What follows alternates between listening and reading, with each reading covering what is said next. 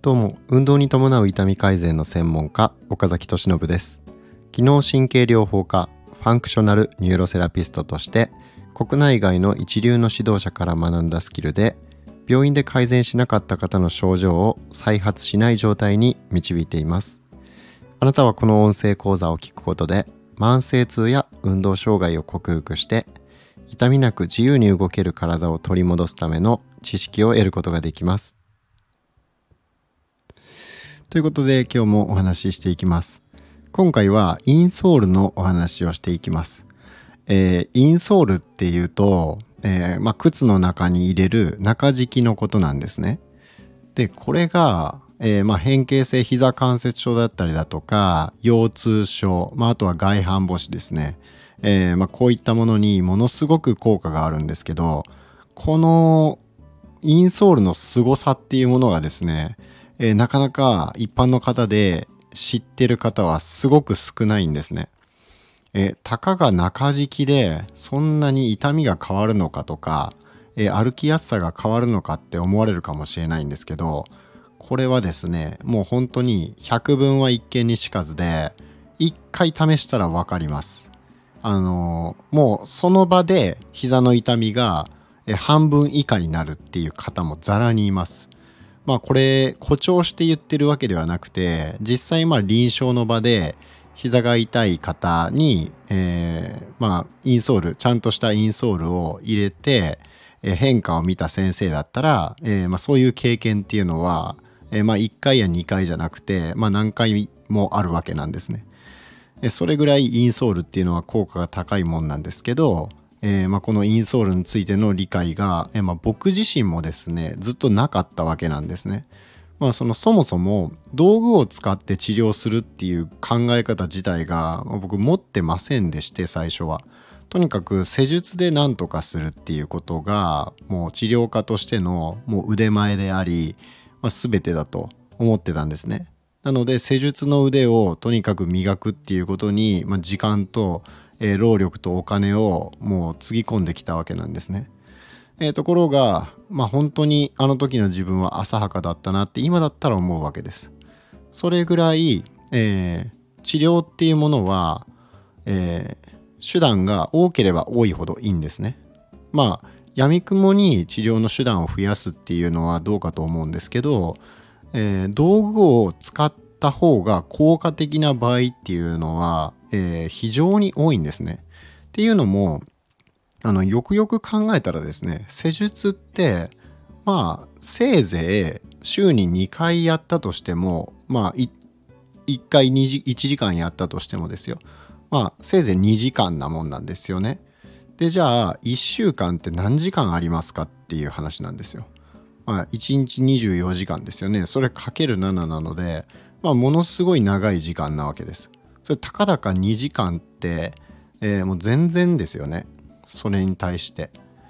でまあもちろん施術で改善できる分たくさんあります施術で1時間あれば相当体の動きよくできます、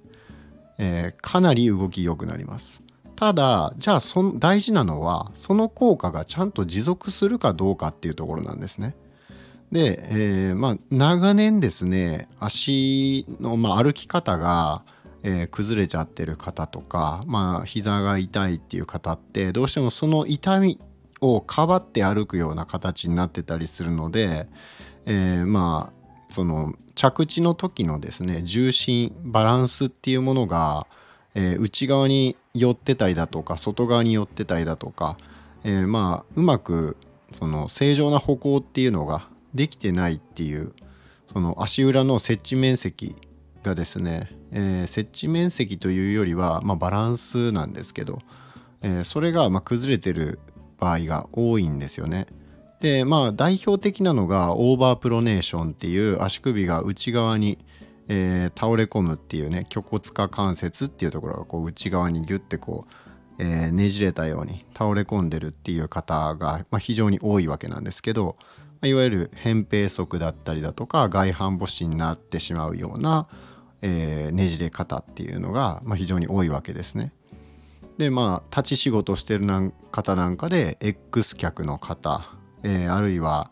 えー、ご高齢の方で横客の方っていうのもたくさんおられますが、えー、こういった状態っていうのを、えインソールを使うことで、え重心のバランスを改善して歩く時の痛みとか、えー、まあ膝にかかる負担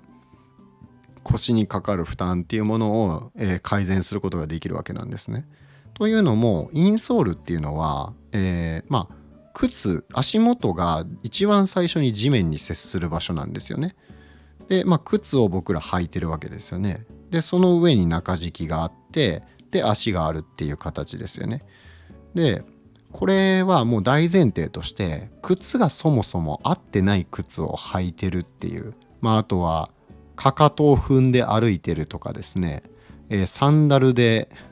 日頃歩いてるとかですねまあそういったのはもう本当に論外でして、えー、これやってると足悪くなるに決まってるんですね。まあ、ただ僕もそういった知識がない時っていうのは、えー、まあ本当にまあ足には良くない靴っていうのをたくさん履いてたわけなんですね。えー、でまあシューズ療法とインソール療法っていうものがありまして、まあ、要は足元の環境足っていうのは土台なわけですから、えー、足元の環境を見直すことによって、えー、上の構造物が安定すると、えー、上にどれだけいい建物を設計して建てようと思っても、えー、下の土台が、えー、なんかすごい水を含んでですね不安定なところだったら、えー、当然これは上の構造物も、えー、グラグラして安定しないっていうことなんですよね。安定しないっていうことはどうなるかっていうと骨の構造で立ったり歩いたりするっていうことが、えー、難しくなるので、どうしても余計にふくらはぎの筋肉を使ったりとか、えー、すねの筋肉を使ったりして、まあ、とにかく足が太くなるような、えー、余計にですねものすごく燃費の悪い歩き方をしてしまってるっていう、まあ、そういう方が多いわけなんですね。なのでインソールを使ったら足がシュッとしましたっていう方とかも、えー、もちろんこれはいますと。それなんでかって言ったら、えー、まあ、皆さんもちょっと想像してみてほしいんですが、えー、砂浜の上を歩いてるところを想像してほしいんですね。えー、っとじゃあそれちゃんと砂浜の上じゃなくてコンクリートの上を、えー、まあ、しっかり足に合った靴を履いて歩くのと、え、砂浜の上を歩くのこれどっちが、え疲れますかっていうことなんですよね。まあ、当然砂浜の上歩いた方がしんどいわけです。じゃあこれなんででしょう？下が柔らかいからですよね。柔らかいとそれだけ安定しないので踏ん張るっていうことが必要になってきます。まあ、そこから考えていくと、えー、靴のソールですね、えー、靴底ですねソールの部分っていうのは硬い方がいいっていうことが分かりますよねこれで。であとはかかと。かかとっていうのは、えー、非常に硬ければ硬いほどいいっていうぐらいそのしっかりしてなきゃダメなんですねかかとっていうのは。えところが今デザイン性重視の靴とか履きやすさ重視の靴っていうのはもう、え、かかとをですねちょっと触ったらふにゃって潰れちゃうようなかかとがの靴なんかもザラにあるわけなんですね。えー、まあ某シューズメーカーのねこうおしゃれな、えー、靴僕もランニングシューズとして履いてたんですけどえー、まあ、今から思えばですよ知識がある今からだから分かるんですけどそういう柔らかい靴を履いてたら、えー、まあ、ものすごく足に悪いんですよね。かかとがしっかりホールドされないってことはぐにゃぐにゃぐにゃぐにゃまあその砂浜の上を歩いてると、えー、内側に重心が寄ったり外側に寄ったりとか安定しないわけですよね。まあ、そういったことが普段歩いてる時にかかとが柔らかい靴だと起きてしまう。もちろんかかと踏んで歩いてるっていう方もそういう風になってますね。なので、えー、どんどんオーバープロネーションっていうその足首がねじれた状態になったりしてでそのねじれっていうのは、えー、乗降性運動連鎖っていうんですけど、えー、上の方にどんどんねじれのパワーっていうのが伝わっていっちゃうんですね。なので足元が、えー、安定してないと、えー、その上の関節は膝ですよね。そしてその上の関節は股関節。そして骨盤があって、まあ、腰椎ですね。っていうふうに腰の方まで波及していくと。いうことなので、えー、足元の状態が悪いっていうこと足元の環境が悪いっていうことは、えー、ものすごく体全体に影響が出てくるっていう話なんですよね。えー、まあ、なのでそういったことから総合的に考えると、え靴とインソールっていうものがいかに重要かっていうことがわかるわけです。なので仮にですよものすごくいい施術をしてもじゃあその時は確かに良、えー、くなりましたかなり動きも良くなりました痛みも取れましたってなってもまたじゃあしばらくしたら生活してるうちに痛くなったっていうようなことがまあ起こったりしますよね。えー、じゃあこれなんでかなって考えた時に、えー、靴が全然自分の足に合ってないとか、えー、そもそも先ほど言った、えー、かかとがもう本当に柔らかくて、えー、靴底がものすごく柔らかくてであの靴の先っぽがぐにゃぐにゃ曲がるような、えー、靴を履いてるということになったらでしかも足の幅もちょっと幅が広すぎるとかですね、え、サイズが履きやすさ重視して大きいのにしたから指が2本も入っちゃうとかね。かかとのところに。まあ、そういう靴履いてたら、まあ、そりゃ普段それをまあ履いて生活してる時間の方が圧倒的に長いわけなので、まあ、崩れていきますよねと。まあ、なのでその自分の施術だけじゃないんですよねその治療のにおいて大事なことっていうのは。えー、足元の環境っていうのは本当に土台ですから、えー、ここが崩れてる足に合ってないっていうことになるとえー、当然、まあ、先ほど言ったように、え、エネルギーがねじれのエネルギーっていうものがどんどん上に、え、伝わっていって、まあ、全身に影響が出てくると。うん。まあ、特に膝なんかはねダメージが大きくなりやすい場所ですから、まあ、膝が痛い膝が変形して X 脚になる O 脚になる、まあ、そういったことも起こりますし内側にぐっと倒れ込んでるパターンだったら、えー、でさらに前に重心がいってしまう。かかとが高い靴を履いてると重心が前に行きやすいのでそうすると指を過剰に酷使してしまうことによって外反母趾になってしまうっていうこともありえます。その場合は重心が前に行き過ぎないように歩き方をちょっと工夫して、えー、かかと重心で歩くっていうこと指をなるべく使わないような歩き方をすることによって外反母趾も改善していきます。えー、まあ、指をね使った方がいいみたいなことをよく言う人もいるんですけどまあというかそれがなんか常識的になんか言われてきてる部分があって、えー、まあ、よく聞くのがタオルをね指で引き寄せてっていうのがいいみたいなことを言ったりしますけどあれはやればわかるんですけどぎゅーっと握ったら親指ってどうなりますかっていうところで、えー、内側にやっぱりこう、まあ、外反しちゃうわけなんですよね。えー、内側にじゃなくてその外反しちゃうわけなんです、まあ、要は余計外反母趾ひどくなるような使い方しちゃってるわけなんですよねなので、えー、それはまあ明らかな間違いなので、えー、かかと重心にして歩くっていう指を過剰に酷使しないような、えー、歩き方に変えていくことで、えー、外反母趾っていうのは、えー、改善していくんですね。まあ、もちろん歩き方プラスインソールを使うことによって、えー、かなり無意識の歩いてる時の状態っていうのも改善されますので、えー、外反母趾にとってこれも非常にいいということになります。なのでシューズシューズ療法と、えー、シューズ療法っていうのはちゃんと足に合った靴を、えー、選ぶっていうところですね。その靴としての構造構造が、きちんとしたもの。えー、これは具体的にはアシックスウォーキングとか、まあ、ミズノの靴、えー、あとはニューバランスですね。こういった靴が良くて、えー、幅が狭い人だったら、えー、ミズノで幅が広い人だったらアシックスが合いやすくて、えー、まあ、中間的なサイズ感が、えー、ニューバランスだっていう風にまあちょっとその靴選びのね、えー、プロフェッショナルの先生が言われてました。まあ、なのでそういった、まあ、この3つの選択肢から選べば、まあ、まず間違いなく、えー、いい靴が選べると。まあ例えば、まあ例えばというかね、そのニューバランスでもあまりにも安いモデルっていうのはね、あの5000円以下で買えるようなやつだったりとか、っていうのはちょっと微妙なのもあのあったりするので構造的に。まあ、なのでできればやっぱり1万円以上のものを選びたいなっていうところですけど。まあまあとにかくそういった感じでこの靴とインソールっていうこの2つを見直すだけでも特に膝で悩んでる方とか、まあ、足のトラブルですよね豆とか、えー、魚の目、えー、あとは、まあ、モートン病とかですね、えー、そういったもので悩んでる方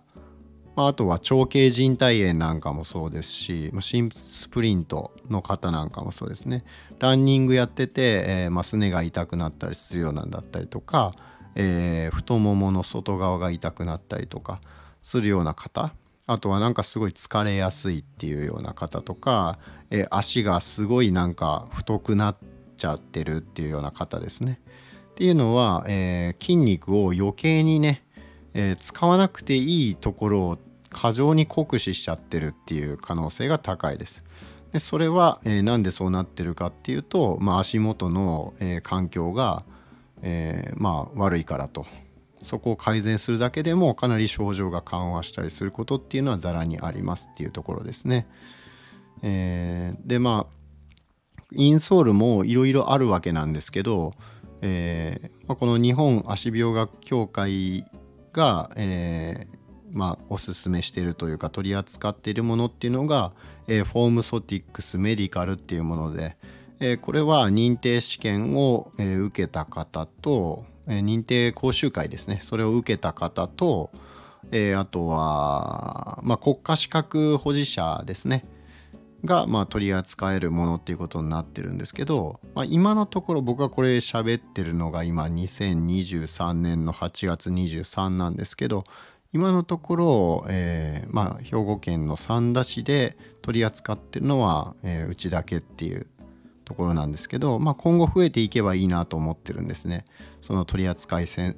取り取り扱いを始める先生がですね。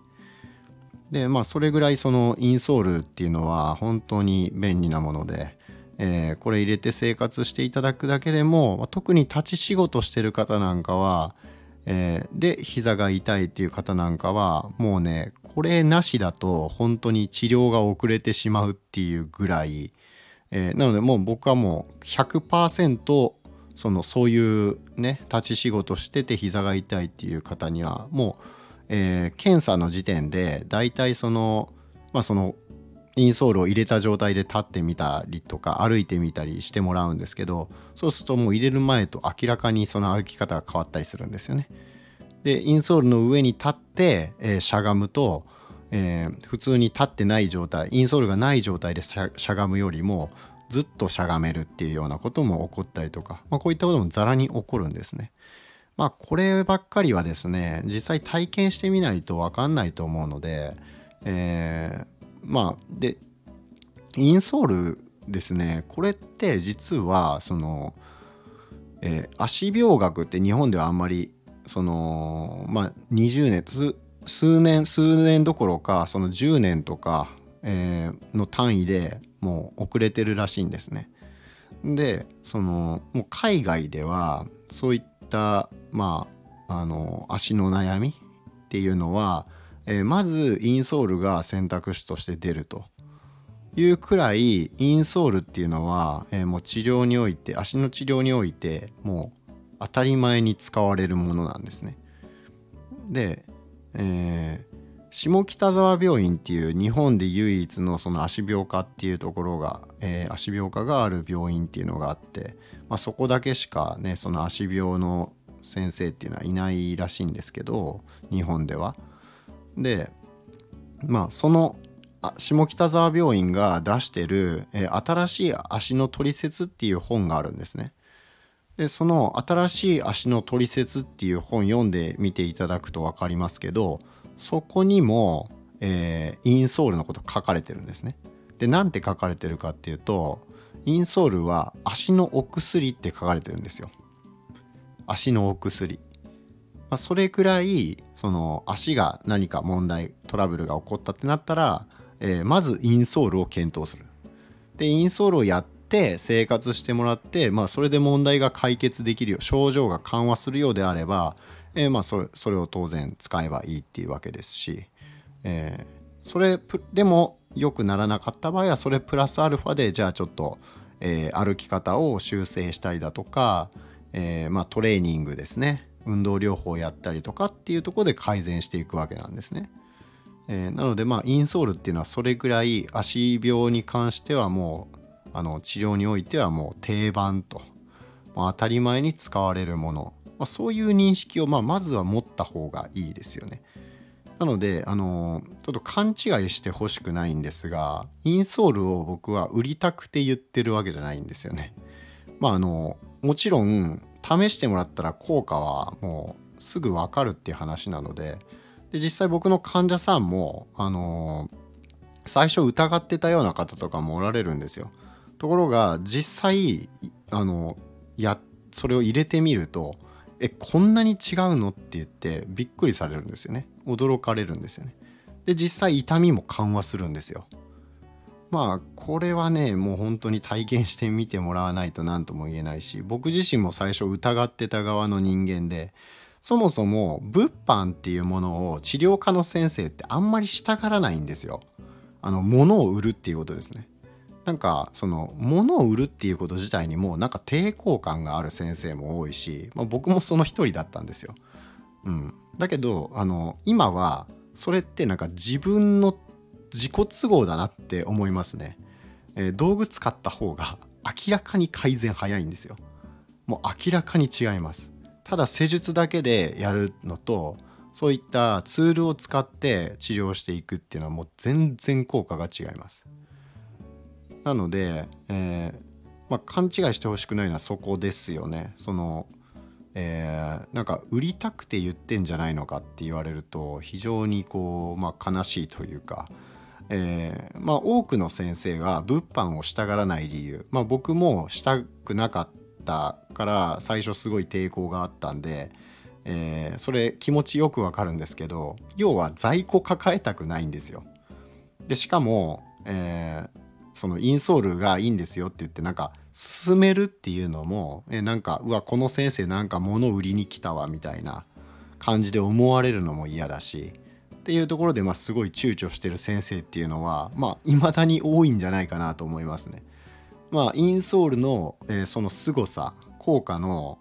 えー、ほどを知らないか、えー、もしくはそういった、え導入するっていうまずいろいろ道具揃えなきゃいけないわけなんですよね。で揃えてでしかも在庫を抱えなきゃいけない。で売れなかったら当然それ在庫として余ってる状態ですから、え最初に投資しなきゃいけないっていうところで、え施術の場合は在庫なんてもちろんないわけですよね。自分の手がえー、まあ、技術っていうもので売ってる商売してるわけなので、えー、そういったものはいらないんですけど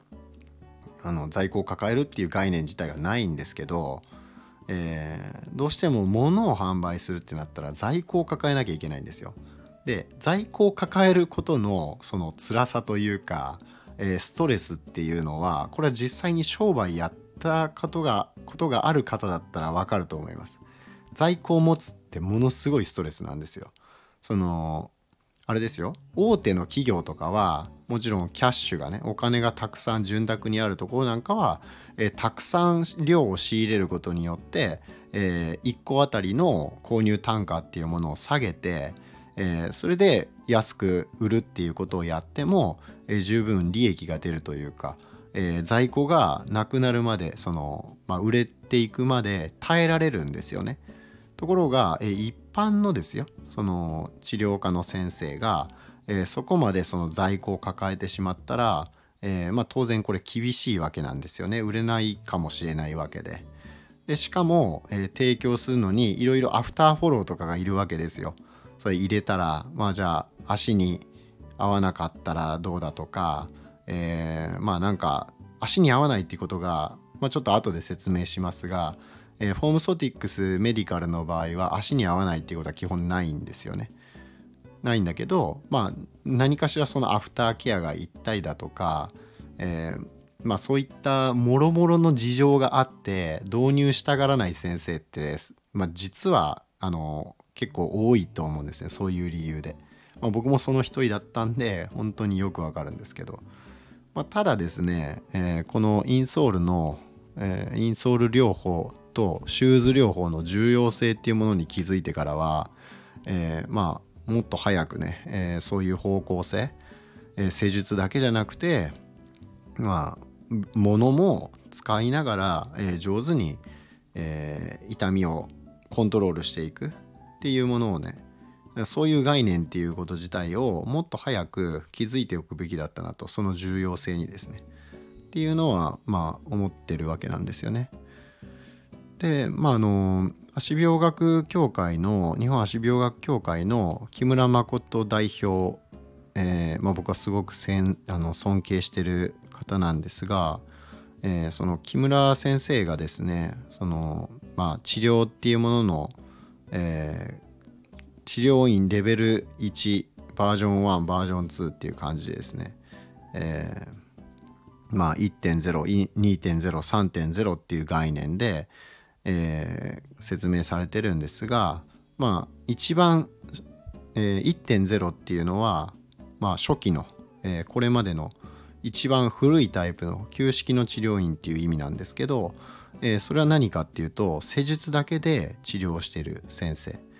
もちろん施術だけで治療することが悪いって言ってるわけじゃないんですよ。まあ、ただ、えー、治療施術だけでできることっていうのはこれはもう実際のところ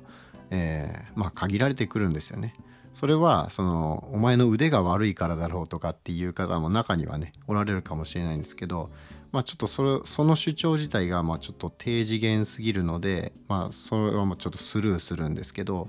あの施術だけっていうのがまず1.0ですね。で次の2.0の段階っていうのは施術プラス運動療法をやってるっていうところですね。で、えー、この運動療法に加えてさらに、えー、そのまあ物を加えるっていうそういう考え方ですね。まあ、そういうので力、えー、関節にかかってる負担っていうものストレスっていうものを、えー、コントロールしていくっていう。でまあこれはまた別の放送で話そうと思うんですけどそもそも治療って何なのっていう話ですよね。治療っっていう行為、えー、運動器の治療、えー、膝が痛い腰が痛いってそういうのに対する治療って、まあ、施術だとか運動療法だとかそのインソール療法だとかシューズ療法とか、まあ、他にも電気治療だとかいろいろあるわけですよね。じゃあそれってそもそも、えー、どういうことなのっていう何をやってるっていうことなのっていうまあ、そこの治療っていうものの原理原則っていうものがあるのでそれをまたちょっと別で話したいとは思ってるんですけどまあなんせそのこのインソール、えーと、施術だけで、えー、何とかしようとするっていうのは、まあ、一番その、まあ、旧式のやり方であって、えー、その次に運動療法もやるという、えー、まあ施術ではできないことが運動療法ではできます。で、えー、そしてさらに治療院3.0のレベルになると。その上のレベルになると、えー、患者さんの習慣化までサポートできる仕組みっていうものを、えー、ちゃんとそこまでできるかどうかっていうところのことをまあこの前話されてたんですよね。あでなるほどなって思ったわけなんですけど、うん。まあ、どうしても運動療法がいいとかって言われても続かないっていう方も実際おられるわけなのでじゃあその習慣化できるような仕組み作りだとか、まあ、サポートっていうところまで、え、できてその地域の方々の健康増進、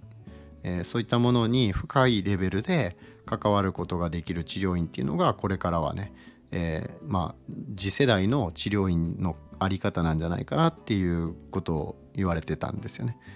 うん、まあそのコンセプト自体もまあ本当納得ですよね。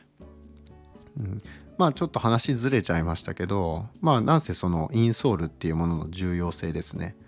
えー、これはですね本当にあの使わずに治療するのは、えー、まあ、もったいないっていう言葉につきますかね。もちろん全ての人にそれ処方する必要はなくて、えー、全然インソール使わなくても、えー、単純にまず靴をちゃんと合うものに変えるっていうだけでももう全然 OK だったりとか、えー、しますし、まあ、その状態に応じてですね、えー、やっぱり膝がもう結構長いこと痛いだとか、えー、かなり痛い、えー、立ち仕事やっててもう仕事終わった後本当に辛いとか仕事中も痛いって感じちゃうだとかね、えー、まあ、寝る時もちょっと夜間痛みたいな感じで痛むっていうような方は、まあ、もうほぼ100%インソールは使った方がいいとは思いますが、まあ、もちろんそれも状態によるので、えー、ちゃんとプロに見てもらった上で、えー、インソールを入れた状態で、えー、どれくらい楽になるのかとか、えそういった変化をですねもうすぐその場で分かりますから変化っていうのは、まあ、そういうものを、えちゃんとチェックした上でじゃあ本当に必要かどうか。必要だったら処方するし必要なかったら別にそれわざわざ買わなくていいわけですからそんなねお金もったいないですから、えー、そうそういうまた別の何かに使えばいいわけなんでね、えー、インソール必ず買わなきゃいけないってことは全然なくて、えー、状態に応じて使えばいいんですよっていう話で。うん。まあそういうことでですね、えー、まあ実際僕の患者さんも、えー、インソール本当に喜ばれます。これはあのこんないいものを教えてくれてありがとうってめちゃくちゃ喜ばれます。最初疑ってた方も、えー、めちゃくちゃ後で感謝してくれてます、うん、なのでまあ本当にね百聞は一見にしかずでね、えー、まあ、僕自身もそういう物販っていうものはやらないって決めてたのにね、えー、結局あのやることになってで今となってはもう物販なし、えー、そのものを使わずにインソールを使わずに靴の、え、指導をせずに、えー、治療するっていうことはもう何て言うんですかねちょっと本当にこううんまあ非効率だっていうことなんですよね一言で言うと。うん、患者さんに余計時間かけちゃうわけですよねその患者さんが治るのに要する時間がかかっちゃう。患者さんは、えー、治したいわけですね。とにかく早く。早く結果を出したいわけなんですよ。うん、でそう考えた時にその僕らが在庫を抱えるだとかどうだとか、えー、そういうことを言ってるのはどうかなっていうふうにまあね商売なんで、えー、まあ、その辺りのことも大事なんですけど、まあ、僕はちょっとそういうふうに考えてた自分が恥ずかしいなって思うぐらいまあ、それぐらいですね、まあ、インソールを使うことによって明らかに改善のペースが速くなった、まあ、少ない回数で、えー、痛みを改善できるっていうようになったことは、まあ、僕にとっても、えー、患者さんにとってもですねお互いにとって、えー、ものすごく、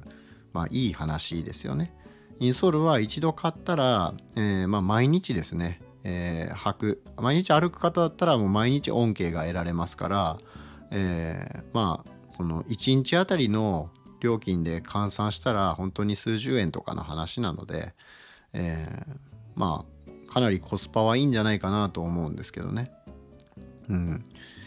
まあなので、えー、そういうことでちょっとインソールのお話をしてきたんですけど、えー、まあくれぐれもですね僕がそのインソールをご利用ししてるってわけじゃないですからね。必要がある方にはおすすめしますけど必要がない方もたくさんおられますからえー、必要がある方だけ使えばいいと思うんですよ。うん、ただまあそんなに言うんだったら使ってみたいなってそのそんなに今足のことで悩んでないけど例えばスポーツやってるだとか、うん、なんだろうな、まあ、グランドゴルフやってるだとか、えー、まあ、あるいはその買い物に、えー、結構歩いてるんだよっていう毎日買い物で行くのに徒歩で行ってるんだよっていうような方なんかはえー、まあ使ってみるとうわこんなに違うのかってね、えー、まあ、歩くのが楽しくなったりする方も中にはおられると思います。というかまあ僕はそれを使い出してから、えー、ランニングがものすごく楽になったんですよね。うん、まあなのでこれはもう本当に僕がいくら言葉で言ってもなかなか伝えきれられないし僕の患者さんの声をねまたあの、えー、シェアできたらしたいなって思ってます。うん。まあ非常に喜ばれてますね。うん、ということで、えー、まあ、今回ちょっとインソールのお話をしたんですけどまあ今回のお話で上手に僕がインソールの魅力を伝えられたかなって思った時にちょっと、えー、うまく伝えられてないかなって思う部分もあるので、えー、もうちょっと合理的に、あのまあ、なぜインソールが効くのかっていうところも、えー、皆さんの腑に落ちるような話ができればよかったんですけど、うん、まあちょっとなんせ台本なしで喋ってるもんでちょっとこういったちょっと分かりにくかったかもしれないんですけど、えー、まあ僕が、えー、いかに臨床でインソールに助けられてるか、うん、これを活用することによって、えー、患者さんの治りを、まあ、どれだけ早くすることができたかっていうところでね、えー、まあこの、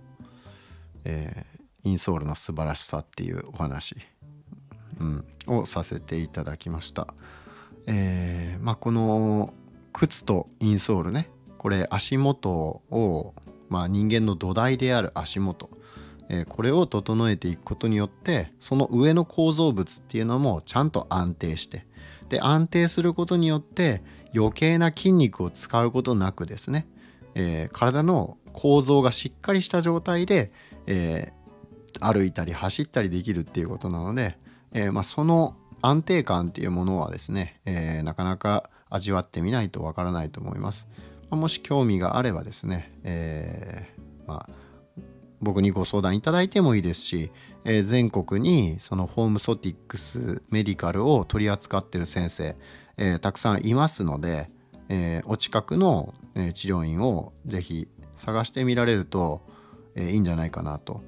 えまあ、僕の場合は歩行指導っていうね、えまあ、そういう歩行指導の資格も持ってますので、えー、歩き方、まあ、外反母趾を改善するための歩き方だったり、え、あれですね測定腱膜炎といって足の裏に痛みがあるような、え、特に起きて一歩目がすごい痛いっていうような症状だったりするんですけど、え、まあ、そういう足の足裏の痛みですねそういうのも改善する歩き方っていうのも、えお伝えすることができますので、えまあ、歩行と、え靴とインソールこの3つを変えたらもう大抵の症状は、え、まあ、大抵の症状っていうのがその大抵の足の悩みですねっていうのは、え、その3本柱でいけばかなり施術なしでも正直、え、だいぶ良くなりましたっていう方ざらにいます。うん、なので施術だけで解決しようって思うのがまずすごいナンセンスな話なんですよね。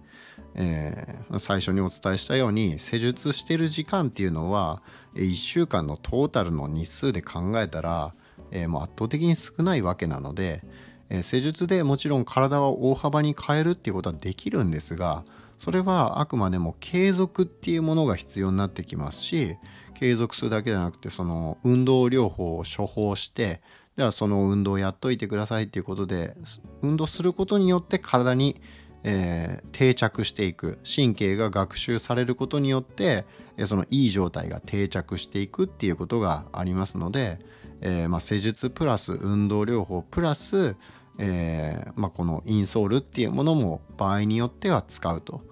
えそういった感じで、え組み合わせによってねあのものすごく改善が早くなっていくんですよ。うん、なので、まあ、うちがですねその手術しか手術を勧められたような患者さんが手術せずに痛みが改善してるっていう方あのたくさんおられるんですけどそういったことがなぜできるかって言ったら結局施術だけに頼るのもやめたからなんですよね。それは大きいと思いますね。やっぱり運動療法の効果も非常に大きいですし、うんえーまあ、そのインソールの効果も非常に大きいというところで、まあ、いろんな手段を組み合わせることによって、えー、最大限の効果を発揮するということで、えー、より効果を高めることができます。はい、えー、というわけでインソール、えー、ちょっと概要欄というかね説明欄ですかねそこに、えー、その足病学協会の、えー、リンクを貼っておきますので、えー、それをそこからですねそのお近くの先生を探していただいて、えーまあ、取り扱っているところがあったら一回、えー、足を見てもらってですね、えー、それを靴に入れてもらうとか、まあ、そもそも自分が履いてる靴は問題ないのかどうかちゃんと足に合ってるのかどうか、え、そういったところを見てもらうだけでも、えーまあ、かなりねああの自分の足についての理解が深まるんじゃないかなと思います。結構ね自分の足のサイズがなんかえでかいって思ってる人もいるし、まあ、小さいって思ってる人はあんまりいないかな。うんなんかまあ割と大きめの靴をなんか選んで履いてたりとかね横幅がやたらと合ってない靴履いてたりする方結構多いので、まあ、そこを改善するだけでもね、えー、かなり足に対してのストレスっていうのは減りますので、うん。